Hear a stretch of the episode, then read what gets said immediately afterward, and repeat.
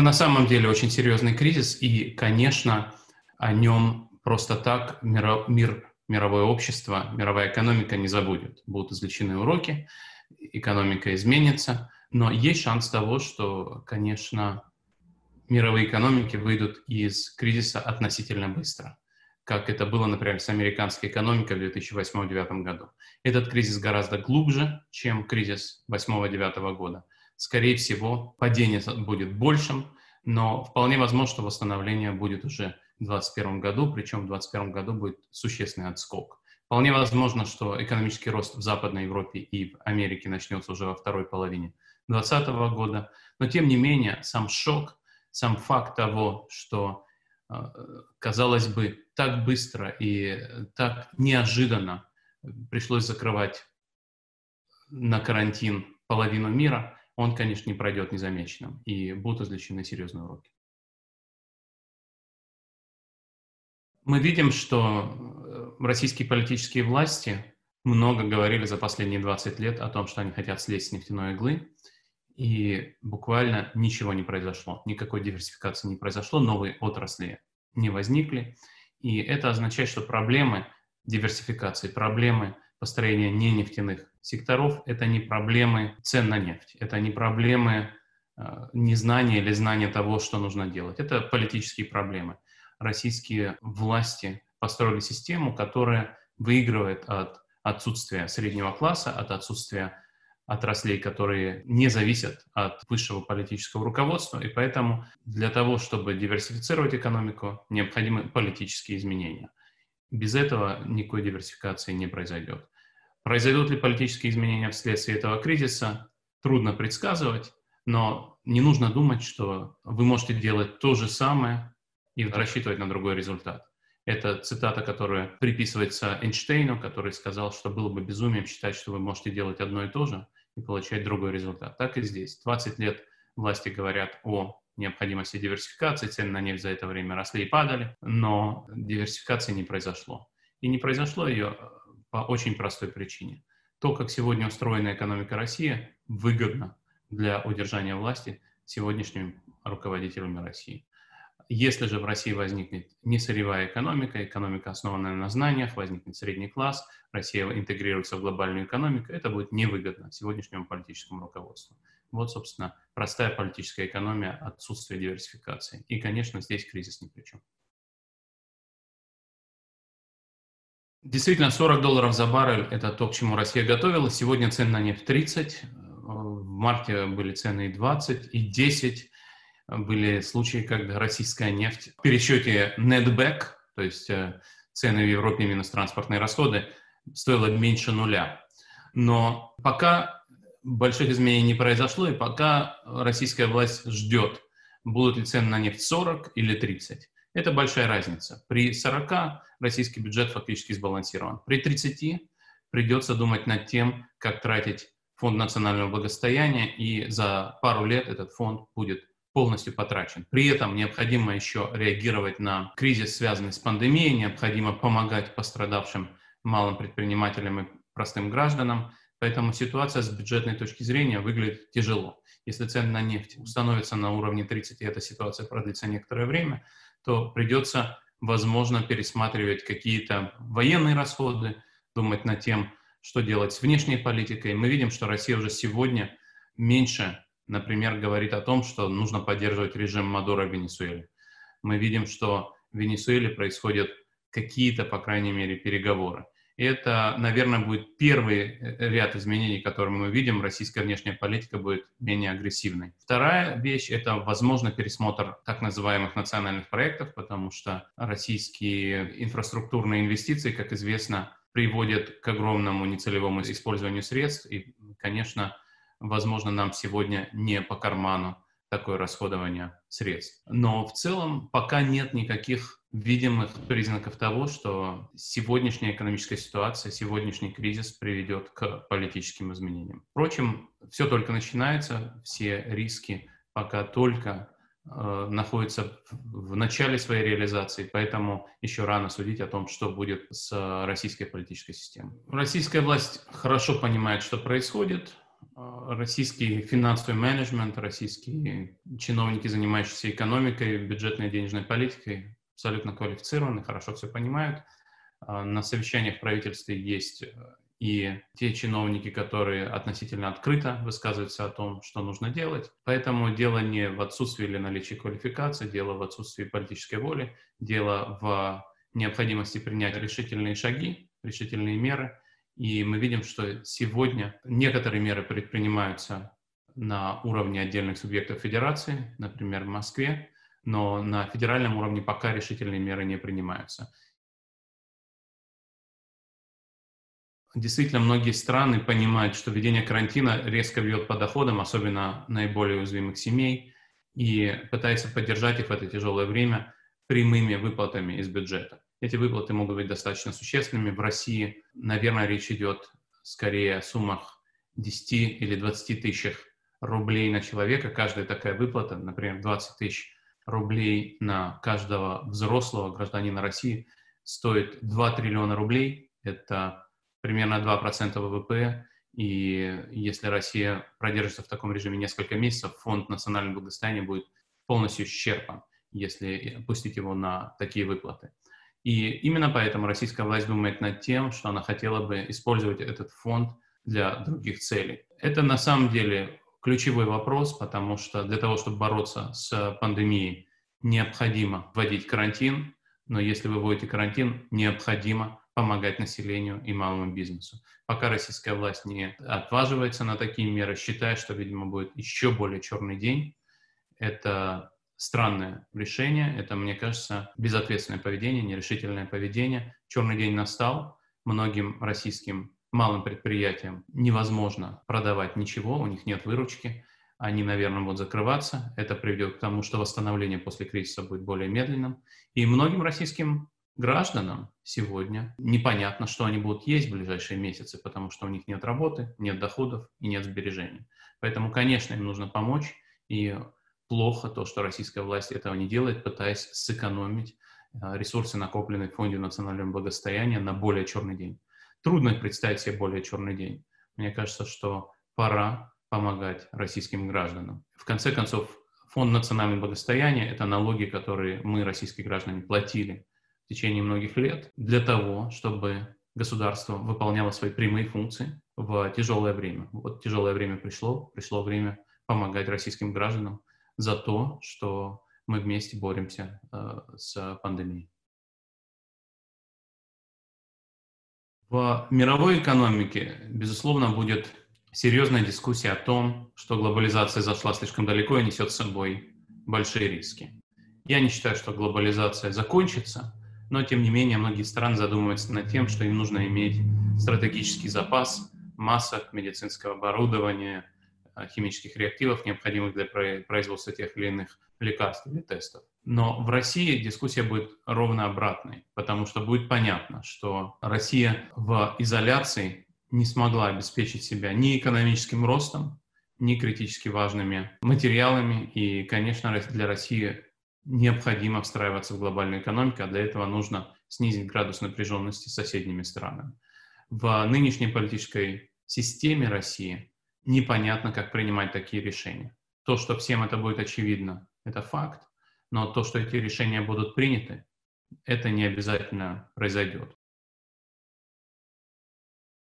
На заседании лидеров стран группы 20 Владимир Путин сказал, что нам необходимо во время кризиса отменить ограничения международной торговли, которые касаются товаров первой необходимости, имея в виду, что пришло время снять санкции с России. Но на самом деле факт заключается в том, что санкции в отношении торговли товарами первой необходимости ввели не западные страны, а сама Россия. Именно Россия ввела так называемые контрсанкции в августе 2014 года, запрещая импорт из западных стран товаров, продовольственных товаров, что, конечно, и является теми самыми ограничениями мировой торговли, к отмене которых призывает Владимир Путин. И здесь его можно только поддержать. Западные страны ввели санкции не против российского населения, а против отдельных российских граждан, которых они считают причастными к агрессии в Украине. И против государственных компаний, которые так или иначе связаны с функционированием российской политической системы. Поэтому, конечно, можно только приветствовать риторику российских властей, которая говорит о том, что нам нужно снижать ограничения в торговле товарами первой необходимости, и России необходимо это сделать. Россия на самом деле заинтересована, и не только с экономической точки зрения, но и социально, снизить барьеры для импорта продовольствия, лекарств, упростить сертификацию медицинской техники и лекарств. Это вещи, которые крайне необходимо сделать ровно сейчас и как можно быстрее для того, чтобы бороться с кризисом в медицине. Но приведет ли кризис в глобальной экономике к снятию санкций? Я думаю, что этого не стоит ожидать. С другой стороны, еще непонятно, насколько кризис поможет восстановлению репутации международных многосторонних организаций. Вполне возможно, что такие организации, как Международный валютный фонд, Всемирный банк, сейчас получат шанс помочь бедным странам бороться с пандемией. И вполне возможно, что их репутация улучшится в ближайшие месяцы. Но пока что не видно, что, что именно будет происходить, каким образом это будет делаться. Надо сказать, что в отличие от России, многие бедные страны сталкиваются с кризисом COVID-19 без финансовых резервов, с большим внешним долгом, и для них эта ситуация гораздо более страшная, чем для России.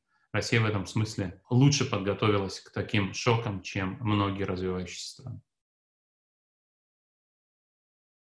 На самом деле этот кризис показал, насколько важна э, современная система здравоохранения. Он показал, насколько в континентальной Европе те страны, которые обладали развитой системой здравоохранения, лучше готовы к такой пандемии. В целом, я не думаю, что будет серьезный пересмотр э, либеральной модели экономики. Дело в том, что, конечно, мы видим, что к такому кризису лучше готовы страны с высоким уровнем дохода, с развитой финансовой системой. Это либеральные демократии, это Соединенные Штаты, это Западная Европа и это азиатские демократии несмотря на то, что люди часто говорят о том, что Китай справился с кризисом лучше, нельзя забывать, что именно в Китае и именно потому, что китайская политическая система устроена так, как она устроена, кризис превратился в настоящую эпидемию. Именно потому, что первые признаки кризиса были замолчены, центральные власти не узнали о том, что происходит, и не успели принять правильных мер. Что касается предпочтительности континентальной европейской модели или скандинавской экономической модели, то существенные преимущества этих моделей стали ясны уже после кризиса 2008-2009 года.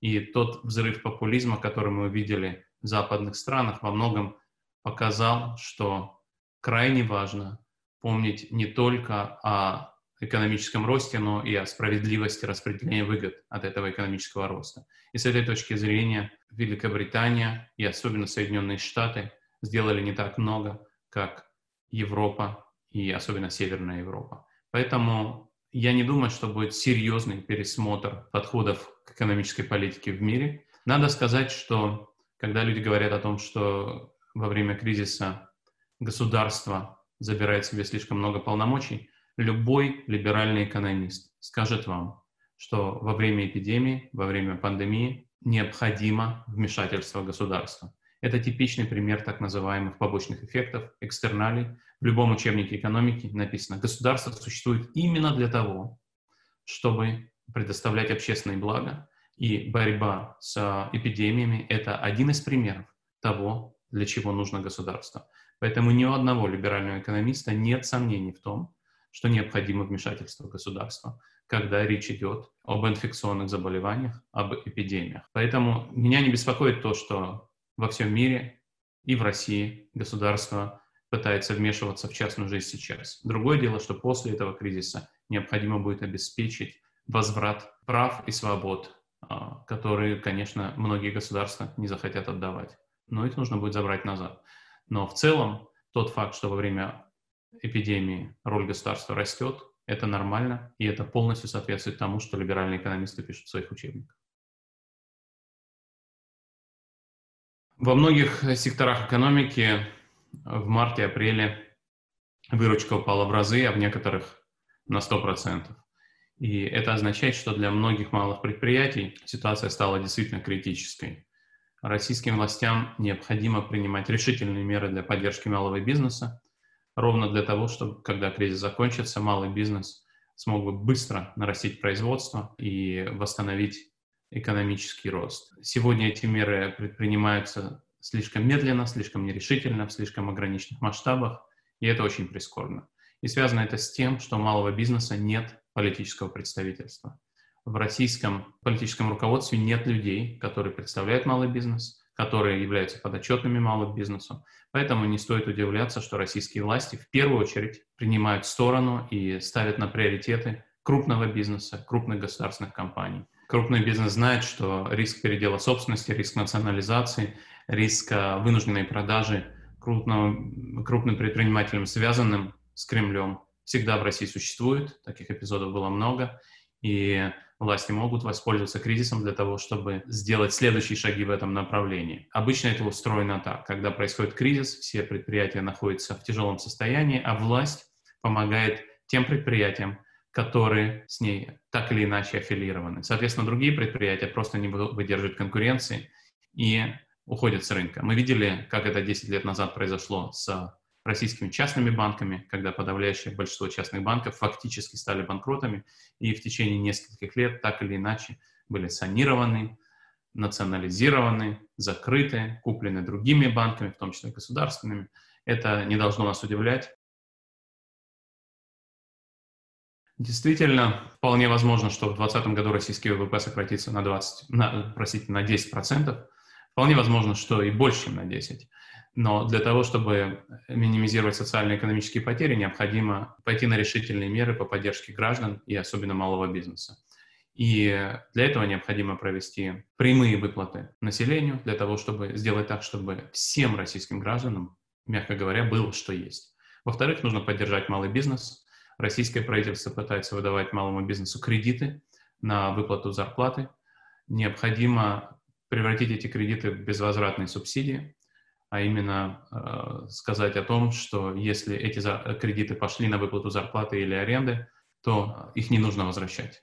Затем, конечно, придется помогать банкам, которые потеряют много денег на кредитах малому и среднему бизнесу, но это обычная история, это гарантии федерального бюджета по отдельным кредитам, это можно сделать.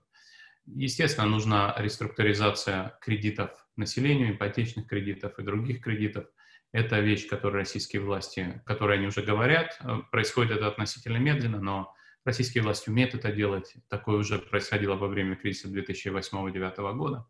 В целом есть много мер, которые известны, есть много мер, которые опробованы и осуществлены в западных странах. И нужно просто набраться решительности и начать тратить средства, накопленные в Фонде национального благосостояния. Если цены на нефть продержатся на низком уровне достаточно долго. Это означает, что фонд национального благосостояния будет полностью израсходован. В этом случае России нужно будет занимать и, возможно, осуществлять пересмотр бюджета, так называемый секвестр.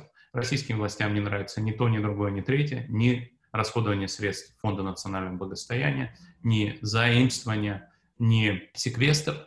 Но надо помнить, что действительно пришел черный день. Не только низкие цены на нефть, но и угроза резкого роста смертности российских граждан. И об этом нужно помнить, с этим нужно бороться, и на это нужно тратить ресурсы, потому что государство существует именно для того, чтобы помочь гражданам пережить эти трудные времена. Если государство самоустраняется в такой момент, то такое государство, конечно, не нужно. Я ученый, я преподаватель, у меня всегда много работы, просто сейчас ее нужно делать из дома, а не из офиса. Вот, э, поэтому мне, конечно, трудно, трудно давать советы тем людям, для которых такой вид работы или такой вид э, самоизоляции, карантина стал шоком. Для меня жизнь изменилась не очень сильно. Но в целом, конечно, не нужно паниковать. Если у вас есть свободное время, его можно потратить на то, чтобы что-то прочитать, что-то выучить. Сегодня огромное количество онлайн-ресурсов, где можно выучить какой-то предмет, выучить иностранный язык, прочитать книжки, которые вы дав давно хотели прочитать. Поэтому не нужно отчаиваться, нужно помнить, что это, естественно, не навсегда. Скорее всего, жесткий карантин продлится 2-3 месяца, не больше, и в конце концов ситуация наладится. Но, конечно, мне легко давать советы, но, с другой стороны, то, что жизнь преподавателя и ученого является настолько хорошей даже на карантине, это само по себе совет учиться, получать научные степени, получать навыки, которые позволят вам не зависеть от а, работы лицом к лицу или на удаленке. В этом смысле я доволен тем, что я являюсь ученым и преподавателем и даю всем совет становиться учеными и преподавателями. Это очень хорошая работа.